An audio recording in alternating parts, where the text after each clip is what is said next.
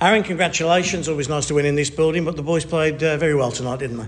Yeah, absolutely. I think um, a couple early mistakes in that game, you know, gave them a couple and some life. But I felt, you know, probably about the 10 minute mark of that first period, I thought we we slanted the ice pretty good. Um, buy in from everybody. Score seven on the road, it's it's good. You know, it would have been nice to have a couple of those on Wednesday as well. But um, good bounce back, and, and you know now we start another nice little run here. I hope. Okay. Word on Mason Mitchell. He played every fourth shift tonight. He got a lot more ice time, and of course, Cons at the back end. Yeah, um, Mace got better as the game went on. You know, you can tell, like I said, he's a big body. He's will play physical, very reliable.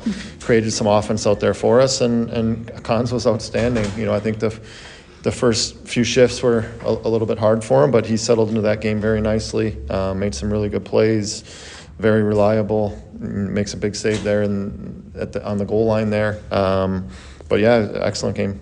You told me Danny Kristo was going to be a good player for us, and we're seeing it more and more every game he plays, aren't we? Yeah, he played really, really good tonight. You know, just when puck's on his on, on his tape, there's absolutely zero panic. He wants it. You know, you know a good play is going to mm-hmm. come from it. So, you know, the, the, more he settles in, I think the better. In that line, him, Latz, and Doughty were out, outstanding tonight. What was it like on the bench when Brandon went on his one man ro- uh, yeah, routine? Great. great was, you know what? That was a great goal. Jono actually does a great job slashing across and opening up some ice for him there. So that's something we preach at times, and it was good. You know, good for something to show from it. It's great tonight.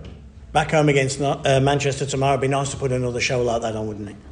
yeah, we gotta we gotta figure our shit out at home here. At some point, it's not been great there, so you know we got to find that same energy um, and and f- same pace and mindset for another big one tomorrow.